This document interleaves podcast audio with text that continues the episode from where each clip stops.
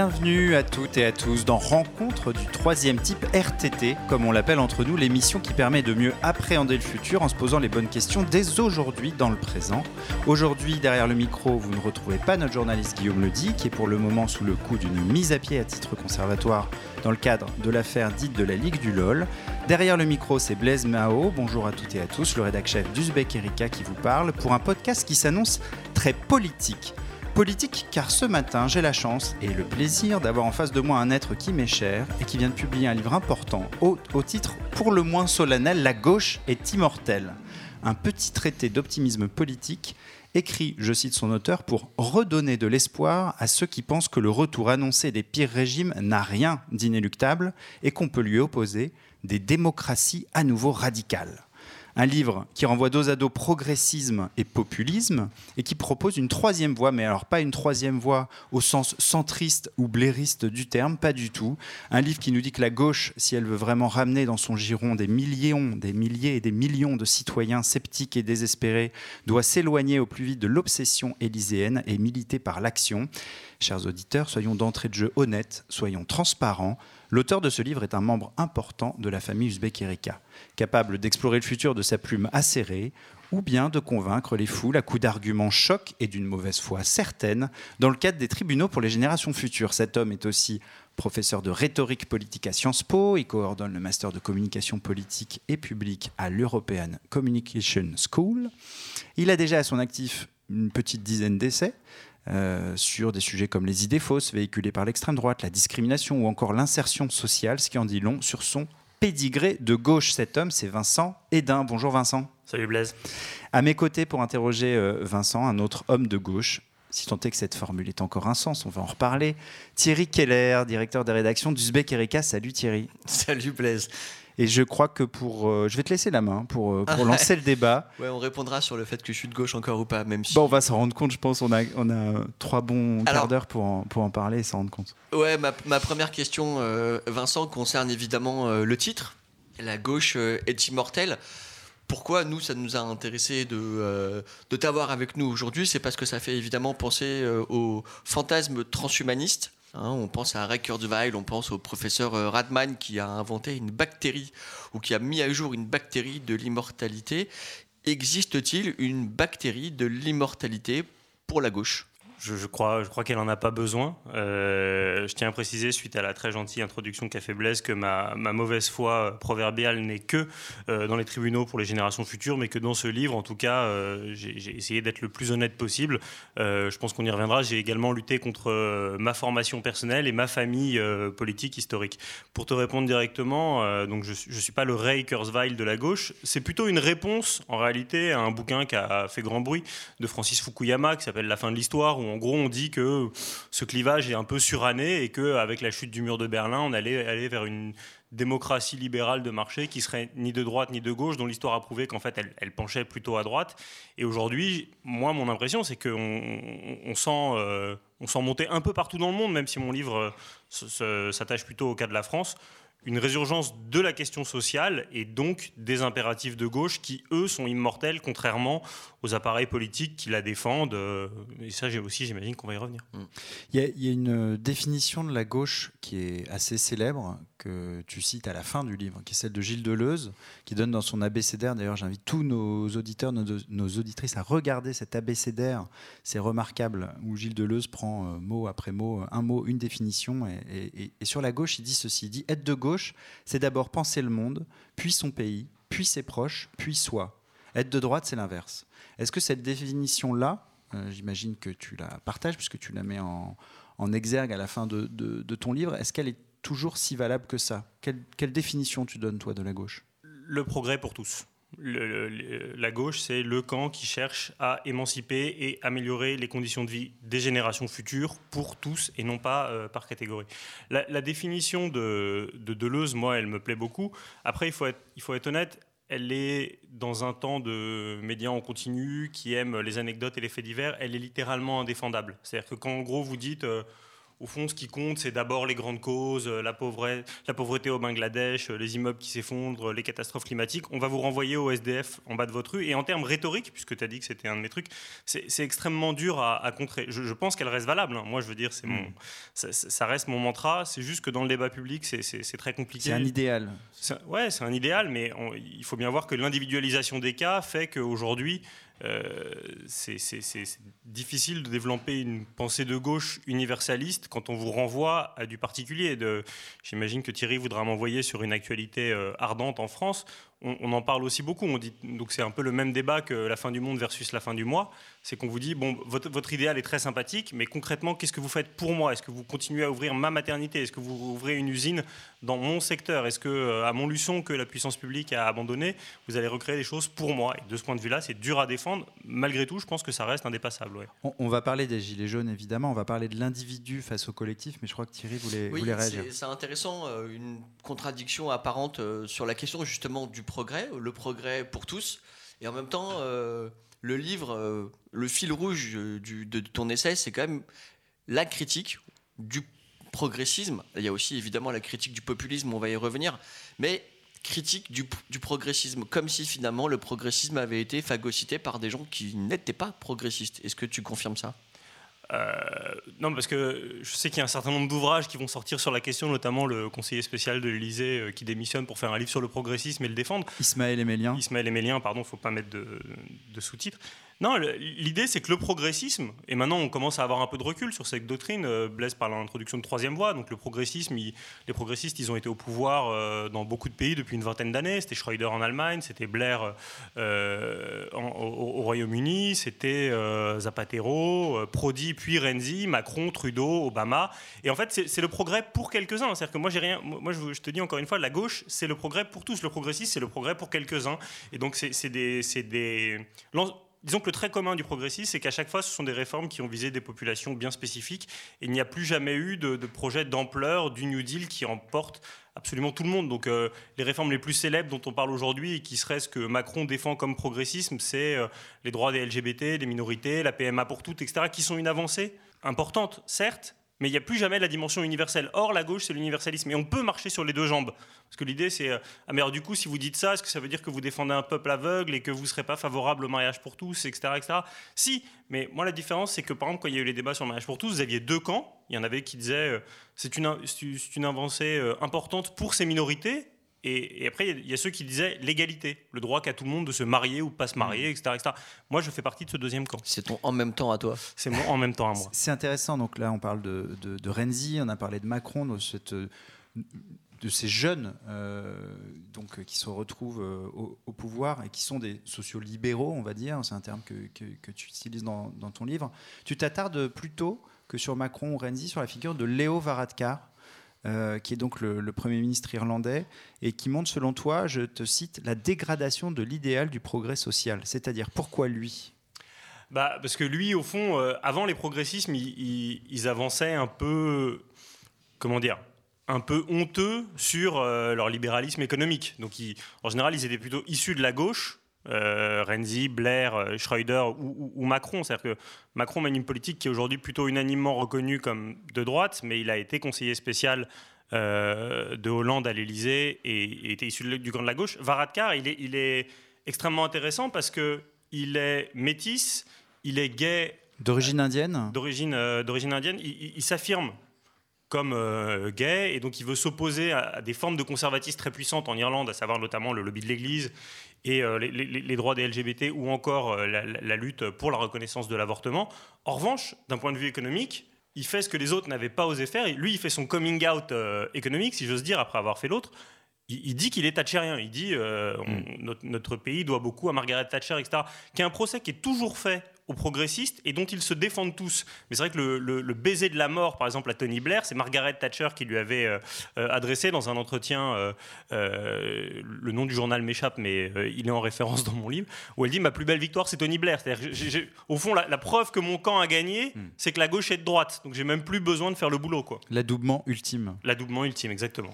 Il y a une, un point très intéressant dans le livre, c'est cette. Euh, façon que tu as d'affirmer, euh, en tout cas de soutenir, que les Français seraient en fait tous de gauche, ou en tout cas sans même forcément en avoir conscience, sans même forcément le savoir. Euh, je cite deux phrases tirées de ton livre à deux moments différents, qui sont à la fois complémentaires et contradictoires, et je voudrais qu'on y revienne. À défaut d'en reconnaître la présence, les Français savent très bien dire quand la gauche est absente. On comprend bien l'idée. Et plus loin, la gauche a déjà gagné tant ces victoires du passé sont ancrées dans notre identité française. Qu'est-ce que, qu'est-ce que tu essaies de nous dire avec ces, ces phrases-là Qu'on serait en fait tous de gauche de manière inconsciente en France? Disons que là, ce serait un petit peu extrapolé ce que j'ai voulu dire, mais en tout cas, une, large majorité, oui.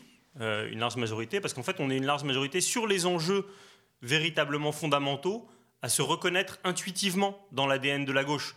Euh, le progrès pour tous, la gratuité pour tous. Euh, la gratuité de l'éducation, la gratuité des soins, la gratuité de l'enseignement supérieur, qui sont des batailles où on regarde dans le monde entier comme une espèce d'exception. Mais au fond, y compris un grand nombre d'élus dits de droite se battrait pour des avancées de gauche. Euh, je développe longuement dans ce, dans, ce, livre une question que je connais mieux, qui est celle de l'intermittence. Hmm. Euh, aujourd'hui, tous les élus dits de droite, ils savent très bien que les, festivals, les festivals pardon, euh, locaux qui font vivre leur municipalité pendant l'été, c'est lié grâce à une avancée qui est critiquée par la majorité des pays dans le monde, à savoir le régime de l'intermittence. Ils savent très bien que c'est le prix du livre unique qui leur permet de garder une librairie sur leur territoire, alors que la Commission européenne de Bruxelles voudrait dénoncer ce prix du livre unique, parce que c'est une entrave au marché libre et permettrait de, bloquer Amazon. Donc en fait, sur des grands réflexes, au fond, oui, on a une majorité de gauche. Et d'ailleurs, dans le mouvement des Gilets jaunes, parce que deuxième teasing, je sais qu'on va y revenir, les, premières revendications, c'est plus de services publics de proximité, le fait d'avoir des maternités gratuites, le fait que les infirmières soient mieux payées. Et ça, a priori, ça n'arrive pas dans un mouvement euh, de, de, de, de jacquerie fiscale classique pour revenir un petit peu à la big picture de, ton livre, Vincent. T'es sérieux là euh, sur big picture? Ouais, je, suis hyper sérieux. T'as remarqué qu'on est hyper sérieux ah tout oui, à l'heure. bien sûr, euh, restons sur ce registre. Tout à fait. Euh, la vue panoramique. La vue panoramique. soyons panoptiques. Bon, la gauche, en gros, invention du XVIIIe siècle, manifestation concrète avec 1789, puis une deuxième grande vague de gauche avec la révolution industrielle. Et là, la question ouvrière, la question de la redistribution des richesses et du capital dans cette espèce de, gauche, euh, disons, euh, euh, issue des Lumières. Et puis aujourd'hui, les, partis politiques de gauche, le Parti socialiste et la social-démocratie sont quand même, en tout cas d'un point de vue électoral, en train de s'effondrer. Est-ce que ce n'est pas justement parce que cette gauche n'est pas immuable et qu'elle est totalement percutée par la nouvelle révolution industrielle qui est celle de l'Internet? Dans euh, laquelle ce serait extrêmement difficile de rester sur les marqueurs que, que toi tu pointes. Et en gros, la question que j'aurais envie de te poser, c'est est-ce que c'est pas un livre profondément nostalgique? Euh, c'est une très bonne question, mais euh, je ne crois pas. ce qui est intéressant, c'est que tu me parles du, deuxième mouvement d'émancipation de la gauche, à savoir le 19e siècle. Au 19e siècle, la gauche, elle se bat avec l'apparition du progressisme historique, donc le progressisme universel, qui est le progrès de tous. Et ils se battent contre le capital qui a peur et qui se dit pour éviter de se faire euh, déposséder, il faut qu'on trouve des manières un peu cajolantes. Le paternalisme, euh, les phalanstères, on va donner des petits, euh, des petits logements à nos ouvriers, puis des petites primes, un peu de charité, des hospices privés, et ça passe. Évidemment, après, c'est ça passe, c'est un immense progrès. D'accord, mais ça reste marginal. Surtout et du, le phalanstère. Et, du coup, après, ensuite, la gauche finit par s'émanciper, prendre le dessus et et à sortir de cette logique de charité pour aller vers la solidarité. Or, aujourd'hui, notamment avec le numérique, on en est revenu dramatiquement en arrière à une forme de charité. C'est-à-dire qu'en fait, comme on n'arrive pas à faire payer les GAFA, comme on n'arrive pas à faire payer Amazon, quand ils donnent euh, quelques subsides, une petite obole, euh, ils organisent un concours de start-up, ils financent euh, un fonds pour l'innovation, ils disent qu'ils vont sauver la presse, on, en est réduit à applaudir. Mais la réalité, si on prend les ordres de grandeur, qui est un des principaux chapitres de mon livre, c'est que aujourd'hui, être de gauche, c'est regarder le panoptique et se rendre compte qu'il y a vraiment des milliards qui nous échappent et que cette petite charité euh, donnée par les acteurs du numérique, bah, c'est en contradiction euh, historique avec ce que faisait la gauche. Et, donc non, c'est pas nostalgique, c'est plutôt offensif. Moi, je pense qu'aujourd'hui, on continue à créer de la richesse et que l'enjeu numéro un, c'est évidemment la redistribution. Alors, je parlais pas tant euh, de la manière dont on peut contraindre les Gafa, mais plutôt de la manière dont précisément la civilisation numérique atomise les sociétés, brise le concept de classe. D'ailleurs, tu le reconnais toi-même à la fin du livre. Et donc, euh, créer une quasi-impossibilité, je dirais, conceptuelle de, euh, d'aboutir vers cet universalisme que tu appelles le TVE, Vincent. tu dis l'individu n'existe pas et en même temps, bah, on, est, on est bien dans un moment où l'individu est presque, est presque surreprésenté. Oui, et c'est pour ça que d'ailleurs, euh, si je dois être parfaitement euh, honnête, puisque je m'efforce de l'être, en, 2019, c'est aussi pour ça que les, gauches sont laminées. C'est parce qu'à court terme, là, on est à la fin d'un cycle qui est un cycle très violent de victoire euh, du camp libéral, d'échappement à, la logique de redistribution, et que pour l'instant, à chaque fois que le, numérique nous envoie euh, du dumping social, on applaudit parce qu'en fait on est dans une course à, euh, on essaie de se sauver quoi. Il y, a, un truc un peu euh, sauf qui peut. Uber, évidemment historiquement pour la gauche c'est une dégradation et c'est du dumping social, mais les types qui n'ont pas de boulot ils disent bah voilà j'ai un boulot. Airbnb on peut pas se loger à Paris, ah bah si j'arrive. C'est pas le meilleur, c'est le moins pire quoi. Il y a un côté un peu, euh, on, se contente. Ouais, mais, mais, en fait on se recroqueville, on voit bien que c'est de, c'est de pire en pire parce qu'en fait ces types-là n'ont pas de limite. Euh, donc euh, mm. Uber quand ils se sont créés, ils étaient très malins, ils faisaient des grosses primes et je pense que les, les tout premiers chauffeurs Uber il y a 6-7 ans gagnaient correctement leur vie. Aujourd'hui ça ressemble à de l'esclavagisme. Airbnb, on voit bien que eux-mêmes continuent à échapper à l'impôt. En revanche, si vous étudiants vous vous faites gauler parce que vous avez sous-loué le déclarer à votre propriétaire, trois nuits votre truc, c'est vous qui allez hmm. prendre l'amende. Donc euh, il y a une espèce de cercle vicieux. Oui, à court terme, évidemment, la gauche, pour l'instant, elle a perdu contre le numérique, mais j'ose espérer que ça n'est pas inéluctable. Elle a perdu contre le numérique aussi parce qu'au pouvoir, elle a failli. C'est un des, des, points aussi euh, abordés dans ton livre. La gauche au pouvoir, et ça n'a pas marché.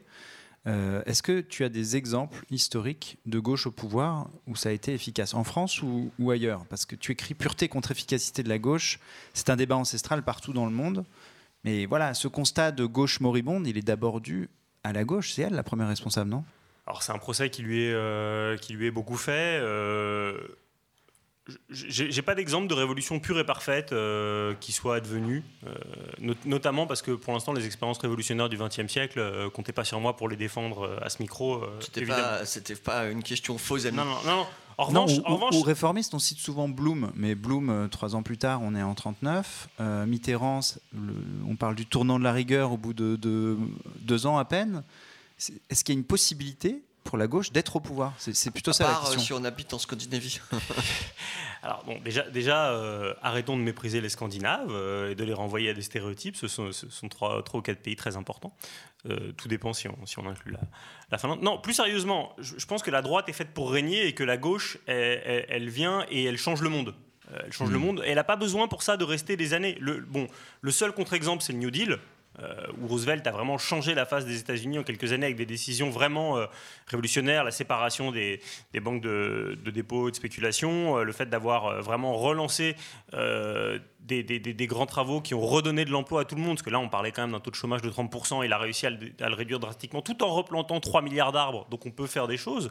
Mais le Front Populaire, 81, quand ils sont arrivés, ils ont fait des choses qui, qui nous restent. Ce que je veux dire, c'est que Bien sûr, si, vous faites un total mathématique, la gauche, elle a moins régné que la droite hmm. pendant un siècle et demi, mais à ce que je sache, euh, la retraite par répartition existe toujours, la sécurité sociale gratuite aussi, l'école publique aussi, les congés payés aussi, etc. etc. Les grandes conquêtes sociales et même euh, la question de l'IVG qui est passée sous euh, elle passe jamais, sans, elle passe jamais sans le mais grâce au soutien de la gauche. Elle passe jamais sans le soutien de la gauche, bien sûr. Enfin, moi, je pense que toutes les grandes avancées pour tous, elles sont liées à la gauche. Je veux bien, qu'on me donne une avancée pour tous qui est, liée à la droite, mais je, l'attends encore. Mais en fait, ça, pose la question de euh, l'incapacité de la gauche à être durablement au pouvoir. comme tu le dis, hein, c'est un débat ancestral. Mais à un moment donné, il va bien falloir que euh, quand on est de gauche comme toi, ou en tout cas comme, euh, comme tu l'appelles le TV, elle puisse ne pas trahir. Et le procès en trahison que tu lui fais, hein, par ailleurs, c'est un, un, débat qui est très récurrent à gauche en fait, pourquoi ils trahissent d'après toi euh, Est-ce que c'est par mauvais esprit? Est-ce que c'est par incompétence? Est-ce que c'est parce que les lobbies sont trop forts?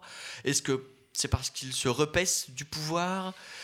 Euh, Tu vois, il n'y a, pas un péché originel. C'est pas des gens qui sont mauvais. Donc, qu'est-ce qui se passe quand la gauche échoue et qu'elle euh, obtempère au désidérata de la droite? Alors le, procès, je vais répondre. Hein. Le procès en incompétence m'a toujours fait doucement rigoler, parce qu'à chaque fois, évidemment, il y a un procès en amateurisme, du genre, mais vous savez pas. Bon, il faut voir ce que font les professionnels euh, à l'œuvre aujourd'hui. Ça, ça devrait leur donner un petit peu de. sur l'incompétence. Non, non, bien sûr. Euh, sur le reste, bah. dans les cas récents de l'histoire, euh, moi je crois beaucoup à la thèse de, développée par Thomas Frank Mm. euh, dans Pourquoi les, les riches votent à gauche. Donc c'est une traduction française. Euh, oui, Ouais, non, non, non, pourquoi, pourquoi- les ah riches, pourquoi Ah les oui, pauvres votent à droite voilà, et il pourquoi fait- les riches votent il à a fait gauche les deux livres. Mais c'est- ouais. c'est c'est une traduction de, donc de l'anglais, euh, donc- donc c'est why, euh, euh, why Rich People Vote, vote, Liberals, mais qui, qui Mm. donc ce serait l'équivalent des, des- des socialistes. Et en fait, ce qui montre, c'est qu'au fond, de- depuis 40 ans, il y a quand même un affaiblissement de la puissance publique et un appauvrissement de la puissance publique qui fait que l'écart devient tellement gigantesque qu'à un moment, euh, les, types décrochent. Alors, comme tu le disais, oui, ils sont, ils sont pas de mauvaise foi, etc., etc., mais les listings existent des, membres de l'administration de Clinton et d'Obama qui, ont changé du jour au lendemain pour aller dans le privé chez des employeurs qui les payent. C'est pas 20% de plus, c'est de l'ordre de 10, 15, 50 fois plus.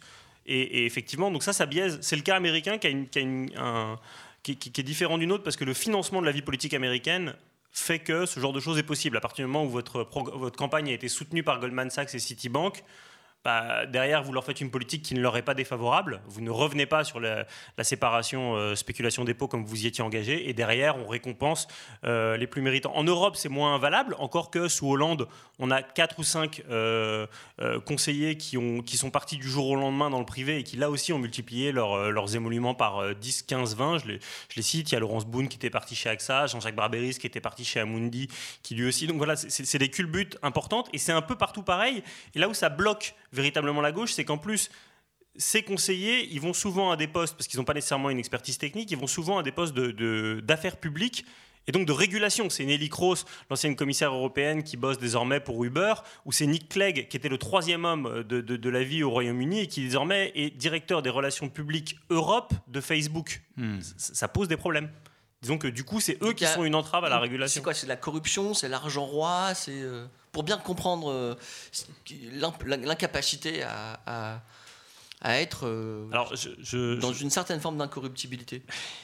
Alors je fais toujours attention parce que c'est toujours compliqué le, le- le- le procès en, en chevalier blanc. Je pense que c'est un petit mix de, de corruption euh, douce, soft. hein. C'est-à-dire qu'on on ne pense pas à mal, mais c'est vrai que quand, quand son salaire est multiplié par 20 dans des mégapoles qui deviennent violentes parce qu'elles sont très chères, euh, il y, a- il y a un petit côté humain. Par ailleurs, euh, je ne sais pas si vous avez vu ce film euh, de Pierre Scheller qui s'appelle L'exercice du pouvoir, et il y a un- Ouais. un- une scène mythique où Michel Blanc, qui est directeur de cabinet de Bercy, dîne avec Didier Bezas, qui est directeur de cabinet du ministère des Transports, lequel lui annonce qu'il va chez Vinci. Et il lui dit ça, il lui dit, bah alors évidemment, je vais multiplier. Donc euh, Blanc lui dit, t'es un vendu, tu trahis tes idéaux pour un salaire avec un zéro de plus. L'autre, il lui dit, non, pas du tout. Alors oui, effectivement, euh, c'est pas désagréable, j'ai j'ai 50 ans et je veux assurer l'éducation de mes enfants, et ça c'est un réflexe humain. Mais par ailleurs, je veux le pouvoir. Je veux voir ce que je vais faire. Et aujourd'hui, comme les puissances publiques s'effritent et que on est, on est réduit à des arbitrages pas, pas somptuaires, pas, voilà, pas ronflants, aujourd'hui le public a aussi une capacité de faire qui est, qui est- qui est étonnante. Dans mon livre, Le privé, le privé. le privé, pardon. Euh, C'est- mon surmoi qui, qui remonte à la surface. Dans mon livre, je reviens 4 ou 5 fois sur euh, la figure de, de- de Bernard Arnault qui, Qui est très riche. qui est très riche, Une riche figure. riche figure, qui a beaucoup volé avec euh, un, un- un appui public dans les années 80 et la Mitterrandie. Mais c'est vrai que si on regarde justement depuis Mitterrand, il n'y a plus de grands travaux, il n'y a plus de grands musées. Le dernier Ouais. grand musée, c'est le musée Chirac ou Quai Branly. Or, lui, il a fait Grands sortir- travaux d'État. voilà, et lui, en quelques mois, il fait sortir une fondation privée. Mm. Alors en réalité, sur fonds publics, hein, parce qu'évidemment, on s'est prostitué pour lui donner le terrain, pour lui faire des abattements fiscaux pendant des années, etc. etc., etc. Tout Et- ça sera coupé au montage, Bien sûr. Et, et- derrière, il a même pas la, comment dire, il a même pas la largesse d'esprit des mécènes américains qui derrière, du coup, font un musée gratuit. Non, l'entrée, ouais. l'entrée à la Fondation Vuitton, c'est 17 euros, et il y a la queue, et etc., etc. Donc bon, Alors, euh, Arnaud, c'est une très bonne transition pour parler euh, du populisme. Et, et- Ah bon bah, incarnation, bah oui, incarnation de, de l'élite. Ah, système. Du système. Ouais, le système. Euh, parlons un peu du populisme. Tout à l'heure, Thierry posait la question sur le progressisme, dont tu fais la critique. Tu fais aussi la critique du populisme. Euh, pourquoi, euh, notamment sur la question de l'essentialisation euh, Tu cites à un moment François Ruffin qui met, on va dire, tous les banquiers dans le, dans le même sac en disant attention, euh, on ne met pas euh, une banque traditionnelle dans le même camp que des gens de la nef ou du crédit coopératif qui essaient à leur manière dans leur secteur de peut-être changer les choses, en tout, cas développer les choses autrement. Pourquoi l'essentialisation mène toujours au pire? C'est ce que tu écris.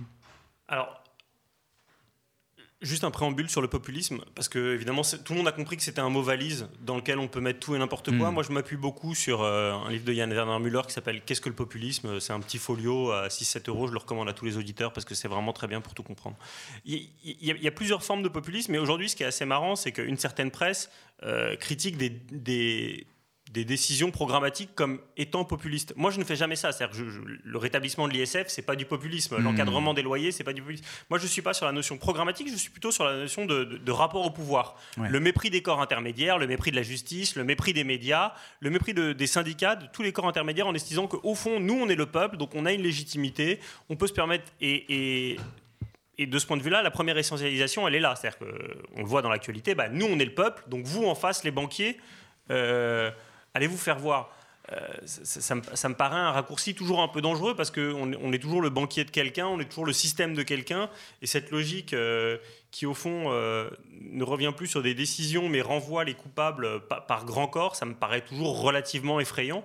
Pas, pas que j'ai peur à titre personnel, hein, mais c'est juste que la critique des médias, ça, ça me paraît pas très constructif, même si moi-même je suis un, un consommateur extrêmement critique de, des médias que je lis, mais j'essaye de savoir pourquoi, et puis je les je les mets pas tous dans le, dans le Dans même, le même sac. sac. Et je mets certainement pas, surtout parce que ça c'est très important dans l'état actuel, je mets certainement pas des éditorialistes qui donnent leur point de vue sans, sans sortir, et puis euh, ceux qui font euh, de l'investigation, et puis les Mhm. journalistes de terrain qui vont juste prendre l'avis des, des passants. Il m'arrive de faire des éditos sans sortir.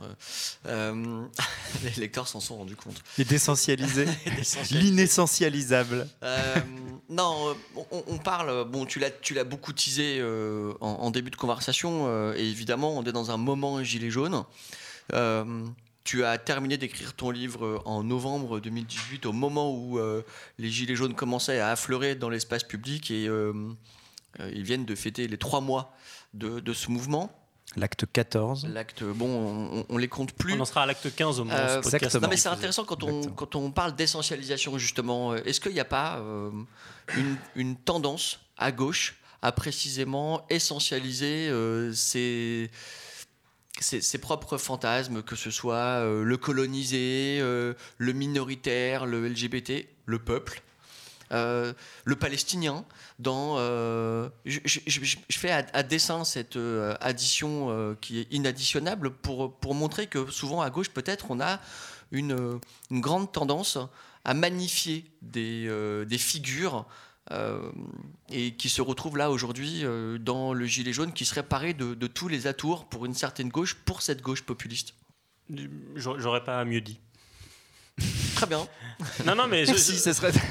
Non, non, mais j'aurais pas mieux dit. C'est-à-dire que le, le problème qu'il y a, c'est qu'au fond, euh, on voit bien dans la révolte euh, des Gilets jaunes que c'est un mouvement très complexe, euh, très composite. euh, euh, moi, ce, ce que je vois, c'est que la plupart de leurs revendications euh, sont sociales et légitimes et entendables. Mais euh, quand je fais une critique du populisme, ce mouvement en est un dans la définition que je donne. C'est-à-dire que il, il- il renvoie dos à dos tous les acteurs. Mm. Et il refuse la notion de représentativité. Je dis pas que la démo- les- nos institutions actuelles sont l'alpha et l'oméga de ce que doit être la démocratie. Je pense que nos, nos- nos institutions sont foireuses. Sinon, euh, les députés LREM n'auraient pas voté euh, un texte aussi euh, scandaleux que le maintien du glyphosate. Mais Mm. donc ça, c'est la logique partisane qui fait que bah, vous poussez le bouton quand votre chef de parti vous le demande. Donc bien sûr, on a des institutions qui sont foireuses. Pour autant, leur rapport à la chefferie et euh, à la capacité à se mettre d'accord et à faire émerger un consensus, elle est problématique. Moi, j'ai été autant choqué euh, ce week-end par euh, les insultes qu'a reçu euh, Alain Finkielkraut que Ingrid Levavasseur, qui était une... Alors, je sais pas bien ce que veut dire une des figures, mais en gros, c'était une... Si, une- quand même, une, désincarnation. une premiers- du, ouais, du mouvement qui avait Mm. essayé de monter une liste. Et puis là, quand, euh, Pour quand les elle est- européennes. quand elle est prise à partie, on lui dit enlève ton gilet jaune, sale juive, on lui fait des doigts d'honneur, on la traite de salope, ce qui On est la de- on la bouscule, et on lui dit que t'es une collabo. Bon, euh, enfin voilà, encore une fois, ça, ça rappelle des choses qui sont, euh, qui, qui- qui sont politiquement pas entendables et qui font entendre que si jamais ce mouvement euh, devait prospérer, ce serait forcément avec un leader qui du coup se serait imposé par la force, par l'audience, et, et par des méthodes euh, qui, qui, sont évidemment pas de gauche. C'est ça qui s'est passé en Italie avec le Mm. Day euh, qui a donné Mm. naissance au, au mouvement 5 étoiles. À la base, la journée va te faire enculer. On peut, on peut bien comprendre que c'est c'est pas un, mou- un mouvement très progressisme pour tous. Vous voyez? Il y a un autre point euh, important dans ce livre, c'est sur l'écologie, qui n'est pas un impensé du livre, au contraire. Euh, tu cites cette fameuse phrase de John Fitzgerald Kennedy, reprise par Macron, citée à longueur de livres d'histoire, d'introduction, de, débats par des journalistes, très souvent sortis de son contexte, et tu le remets le contexte, et je pense que c'est important. La phrase en question, c'est ne vous demandez pas ce que votre pays peut faire pour, vous, mais demandez-vous ce que vous pouvez faire pour votre pays. Euh, donc prononcée par l'ancien président américain. Et tu dis, c'est une phrase du monde d'avant, euh, pour une raison très simple, de point, l'écologie, c'est-à-dire? Euh, alors, si, je redonne tout le contexte, en fait, quand, Kennedy prononce cette phrase, aujourd'hui c'est marrant parce que c'est repris par les libéraux comme si c'était l'alpha et l'oméga, mais en fait Kennedy quand il prononce cette phrase, il a peur. Il, a, peur de perdre la guerre froide, il a peur que les États-Unis mm. l'emportent. Et comme le disait justement Alain Badiou, que là pour le coup je ne cite pas, quand, il y avait l'URSS, le, le, capital se tenait à carreau. Voilà. donc en fait il y, avait une question de rapport de force. Depuis que l'URSS n'est plus là, les mecs sont complètement débridés. Et aujourd'hui effectivement on voit bien que le, libre, le libre-échange sans entrave, c'est une catastrophe écologique absolument folle, notamment euh, enfin, sur des questions qui sont régulièrement traitées à Ouzbek. Euh, le fait que, euh, je prends un exemple dans le livre, qui est que mm. chaque année, des milliers de tonnes de pommes de terre allemandes vont au Royaume-Uni pendant que les autres font le chemin en sens inverse. Dire, ça, ça, défie la logique, ça défie la rationalité, ça défie le bon sens. C'est un scandale écologique. Le seul truc qui peut s'entendre, c'est une question de cotation boursière. Or, la planète s'en fout. Donc, pour reprendre le truc sur le monde d'avant, bah oui, parce que on, nous renvoie à des décisions individuelles sur des enjeux qui, sont collectifs, même si chacun, enfin moi je, fais ce que je peux, je rassure tout le monde, je recycle mes déchets, j'achète beaucoup moins de fringues, je mange moins de viande, je ne me déplace beaucoup moins en avion, etc. etc. Mais ce que je veux dire, c'est que si on veut vraiment qu'il y ait un impact systémique, et il y a eu énormément d'enquêtes qui le montrent, il faut quand même qu'il y ait des incitations qui viennent d'en haut, qui nous y aident. Il faut subventionner le bio et arrêter de, de, donner des allègements fiscaux aux, trucs anachroniques du genre la ferme des mille vaches, etc. etc. Donc euh, évidemment, il faut que les décisions partent d'en Nous, nous, on peut montrer ce qui se passe pour faire peur aux dirigeants et pour leur dire, mais vous voyez, là, il y, a une voie à suivre. Aujourd'hui, les citoyens, ils sont prêts à, je sais pas moi, à acheter en vrac, à, acheter bio, à, voyager plus sain. Donc c'est pour ça qu'il faut le faire et ne pas s'en foutre, évidemment, mais ça, ça suffira pas, ça n'ira pas assez vite. Mais sur le sur l'écologie, est-ce que pour aller dans le sens du livre, hein, qui est quand même une, critique de, de la notion d'individu et d'individualisme et, un appel à retrouver du collectif, l'écologie, est-ce que c'est justement le, levier qui peut assurer l'avenir de la gauche? Et là, est-ce que tu rejoins un peu le, le constat fait par euh, Raphaël Glucksmann dans son dernier livre, qui ah. dit pas besoin d'aller chercher euh, sur la Lune euh, quelque chose qui est là devant nous et qui nous à nos pieds et qui suffit d'investir pour la gauche, c'est-à-dire le, champ écologique euh, Alors, Raphaël Luxman, euh, je le cite parce que j'ai lu son livre, parce que ça, ça fait partie de mon boulot de, de, de, lire ce qui se passe comme euh, production intellectuelle dans mon champ, mais c'est vrai que en fait, beaucoup de gens l'ont dit avant lui. Oui, bien sûr. René Humon dans les années 70, et ce soir, en même temps que le Rassemblement contre l'antisémitisme, Jean Jouzel, notre grand climatologue, et Pierre Larouturou, économiste, lance une banque du climat. Donc oui, effectivement, il y a une espèce de bon sens. Glucksmann, il dit prendre l'écologie au tragique. Et je trouve que mm. sa formule est géniale. Mais là où il s'arrête, euh, à mon avis, euh, euh, à mi-chemin, parce qu'il a un impensé libre-échangiste qui, reste important chez lui, c'est qu'il ne veut pas faire de contraintes. Or, si on veut que l'écologie se développe, il faut de la contrainte. Il faut développer les circuits courts, il faut obliger euh, les cantines, tout ce que la puissance publique a, les, cantines, bio. Euh, euh, bah, oui. Tu cites le, cas de Grenoble, de Grenoble, mais surtout Eric, Piolle, le maire de Grenoble, qui est déjà à 50% de, bio et qui veut. Mais moins Sartou, ils sont à 100%. C'est une commune qui a plus de 10 000 habitants. Ils sont à 100% et ils ont même financé. C'est-à-dire que c'est le seul agriculteur fonctionnaire de France. C'est des c'est des micro-modèles, mais ils fonctionnent partout et il n'y a pas besoin d'attendre un grand soir. Parce que je, cite le cas tu veux nationaliser les terres? Bah, réquisitionner. C'est une question. Euh, je, prends la balle au bon, mais euh, est-ce que ce serait un peu sale Est-ce que ce serait une sorte de, comment dire de, prise en, étau entre d'un côté les bonnes initiatives individuelles et de l'autre euh, un, État stratège qui renationaliserait pour disons organiser la solidarité? Alors je ne pense pas que cette décision me choque. Euh, je, comprends. Je, suis plutôt pour une nationalisation en attendant de savoir ce qu'on va en faire des, terres agricoles plutôt que de les céder au groupe Auchan pour créer Europa City avec un centre commercial dont personne n'a besoin. À part les gens de Seine-Saint-Denis et du Val d'Oise, mais c'est un autre débat. Non, non, parce que ça, détruit, ça détruit, de l'emploi plutôt que d'en créer, donc c'est un faux débat. Et voilà, c'est le, genre de, de précipitations court-termistes sur lesquelles la gauche s'est précipitée, hein, euh, Disneyland, Ouais. euh, voilà, donc on a défoncé. euh, Au nom de l'emploi, au nom de la création d'activités, souvent. Ouais, souvent. mais, mais en fait, un, un, ce sont un peu les emplois de merde, et deux, Mm. ça, ça- ça crée des tonnes d'emplois à côté. Un des meilleurs livres que je connaisse sur la question, qui pour moi est indépassable, c'est le livre d'Olivier Rasmont, Comment la France Mm. a tué ses villes, qui montre bien qu'au fond, tous ces centres commerciaux, bah, déjà, ils poussent tout le monde à y aller en bagnole, et surtout, ils ont défoncé les centres-villes des villes moyennes. Donc, le, le- le- ce qui devrait être le petit livre rouge des Gilets jaunes, c'est Olivier Rasmont. Et donc là, après, euh, voilà, après, je- Juste après, la gauche est immortelle.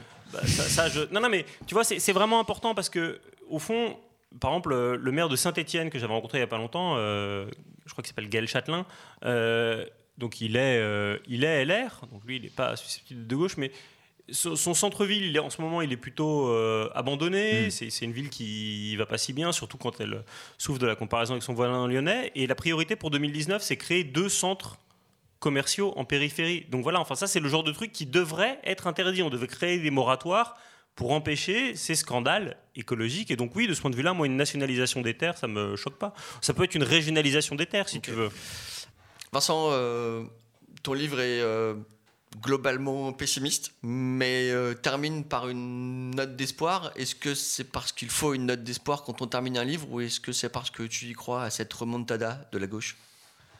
Voudrais euh, rafraîchir la mémoire de mon camarade Thierry Keller. Euh, Le 18 janvier 2017 s'est tenu un tribunal pour les générations futures au, au MK2 Bibliothèque. À l'époque, on en faisait souvent. C'était faut-il ressusciter le clivage droite-gauche? Et je t'ai littéralement botté le cul en rappelant, avec l'assentiment du peuple, qu'il fallait évidemment un retour de la gauche, parce qu'au fond, on a ça en nous, et ça, je le crois euh, profondément. La question, c'est comment est-ce qu'on arrive à transformer le fait. C'est bas. Bah, bien sûr, mais il fallait pas perdre. En Euh, présence de Benjamin Griveaux et Benjamin Alexis Griveaux, Corbière, d'ailleurs, et Aurore Berger, Aurore Berger, donc Ouais, preuve que Ouzbek est- vraiment un journal, euh, un journal qui explore le futur. et qui explore le futur. Au fond, ce que disait le public euh, ce jour-là, c'est euh, oui, nous, on veut, on veut y croire. Et on veut euh, la gauche du 21e siècle, on veut des protections sociales nouvelles, on veut des protections écologiques pour tous, et on, on- on- on veut y croire. Ce qu'il faut, mon, mon livre est pas pessimiste, il est réaliste, il, dé- il déteint un état du monde aujourd'hui qui est pas favorable à la gauche, et Et des coups sur la gueule que, prise, euh, que des- se sont pris les militants mais, de gauche. euh. Mais bien sûr, mais bien sûr. Et donc, euh, comme je sais que tout est enregistré et que rien ne s'oublie sur Internet, je vais pas dire en février 2019 que la, la gauche a toutes ses chances de gagner l'Elysée 2022. C'est pour ça que je dis qu'il faut faire de la remontada par le bas, parce que par le bas, on peut, on peut, réinsuffler de l'espoir aux gens dans les villes que je cite à la fin du livre, que ce soit en question de transport, d'énergie, d'alimentation, de citoyenneté, de culture.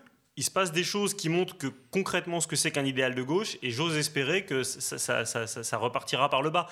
C'est pas un Messie qui nous sauvera. Il y a une très belle phrase de Naomi Klein euh, dans, dans son livre sur Dire non ne suffit pas, où elle dit ni Marc ni Oprah ne nous sauveront. C'est-à-dire qu'il n'y a pas de Hmm. sauveur suprême pour la gauche. Ni Naomi Klein, En- si je peux me permettre. En référence à Oprah Winfrey et, et Mark Zuckerberg. Exactement, ouais. Ouais. Et en disant, voilà, euh, au fond, ça- ça- il il est peu probable, euh, quand bien même il serait plus sympathique, plus jeune et geek pour l'un, et Mm. euh, plus, euh, Populaire. plus et- populaire, ouais. euh, noir, femme, avec tout ce qu'on Mm. peut imaginer euh, de, de l'autre côté. C'est pas des milliardaires qui vont nous sauver parce qu'ils ont plus d'audience. Euh, La politique, c'est un sujet collectif, et donc il nous faut un collectif. Et Naomi Klein, en l'occurrence, elle a la l'élégance de s'écarter elle-même de la liste des, des prétendants. Donc voilà, je pense qu'il faut, il faut recommencer par le bas. On, on a des municipales l'an prochain qui sont évidemment euh, un échelon infiniment plus pratique pour la gauche que se mobiliser que les, que les européennes. Parce que les européennes, voilà, tu, tu es un jeune militant de gauche aujourd'hui, tu écoutes ce podcast, tu te dis, ah, moi je suis de gauche, Ah, une taxe contre les GAFA, c'est sûr que évidemment c'est pas euh, euh, c'est pas avec trois militants euh, à Brest, à Montluçon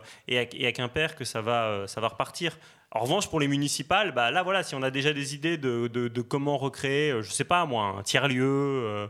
un, un festival, euh, se mobiliser pour euh, sauver notre maternité, etc. etc. Là, c'est concret et ça, donne à voir une espérance qui est tangible. C'est pour ça que je, dis par le bas. Tu parles aussi de mobilisation sur le terrain, par le bas, et tu prends l'exemple d'Act Up, qui est quand même euh, d'une autre génération. On est, à la fin des années 80, début des années 90. En quoi le modèle Act Up est le bon, d'après toi?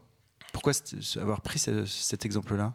Alors, euh, je cite une interview de, de celui qui était président d'Act Up euh, à l'époque de leurs actions les plus euh, spectaculaires et qui sont retracées dans le film 120 battements par minute, dont il est d'ailleurs scénariste du film, Philippe Mongeau. Il dit au fond, on était comparé aux indigènes de la République. Alors, je rassure tout le monde, il ne s'aligne pas sur la Mhm. position. mais ce, ce qui veut dire par là, c'est qu'il y avait une tentative d'un certain nombre d'éditorialistes d'ostraciser Act Up en disant Hmm. Euh, ce, sont, euh, ce sont des parias, leurs méthodes sont déplorables. Rendez-vous compte, ils ont menotté un ministre, ils Mm. jettent des poches de faux sang, etc. En, en réalité, ils n'ont jamais tué personne et ils ont réussi à faire accélérer la recherche. Euh, au fond, ils sont tout, tout à fait dans une logique qu'aurait beaucoup plu à Thoreau, le père de la désobéissance civile. Ouais. C'est qu'à un moment, ils disent quand vous êtes sûr que c'est juste, il faut vous mobiliser. C'est ce qui s'est passé à Sivins, c'est ce qui se passe à Bure, c'est ce qui s'est passé à Notre-Dame-des-Landes. C'est ce qu'on voit avec le mouvement Extinction Rebellion aussi Exactement, en qui, a- qui arrive en Mm. France. Donc, c'est des, au fond, c'est de la désobéissance civile. euh, Non violente. non violente, il n'y a, jamais de morts euh, qui sont liées à ça, et de façon beaucoup plus euh, euh, simple, douce euh, et facile pour tous ceux qui ne se sentent pas euh, le cran, euh, Mm. la possibilité, euh, l'envie euh, d'être ce genre de militant. Il y a être enfin vraiment au clair et cohérent avec nos logiques de boycott. On on peut pas dire toute la journée il y en a marre de l'évasion fiscale et le matin Mm. aller euh, chercher un café chez Starbucks. Déjà c'est plus cher qu'ailleurs. Ensuite c'est tout aussi dégueulasse et ensuite ça favorise l'évasion fiscale et il y a du dumping social pour les gens qui travaillent. Pareil pour Uber, etc. etc. Il y a un moment où il faut un peu se, se- se renseigner. La consommation, ça suffit pas à faire de vous un citoyen de gauche, mais on peut pas dire je suis de gauche, euh, j'emploie des gens en, les traitant mal, je vais chez des marques qui sont pas éthiques, etc., etc. Il y a une contradiction, il y a une dissonance cognitive qui doit être trop forte et je, je pense qu'au fond les gens qui font ça sont malheureux. Cohérence entre les discours et les actes, créativité sur le terrain. Ça sera le mot de la fin. Merci Vincent pour cet échange. Merci Blaise. Plein de vie, plein d'enthousiasme et quand même plein d'espoir pour le futur de la gauche et aussi pour le futur tout court. Merci aussi à Thierry et merci à Roman, toujours Merci, irréprochable Roman. derrière sa console. Euh, continuez à nous écouter, à nous lire, à réagir et surtout à bientôt pour continuer à explorer le futur ensemble.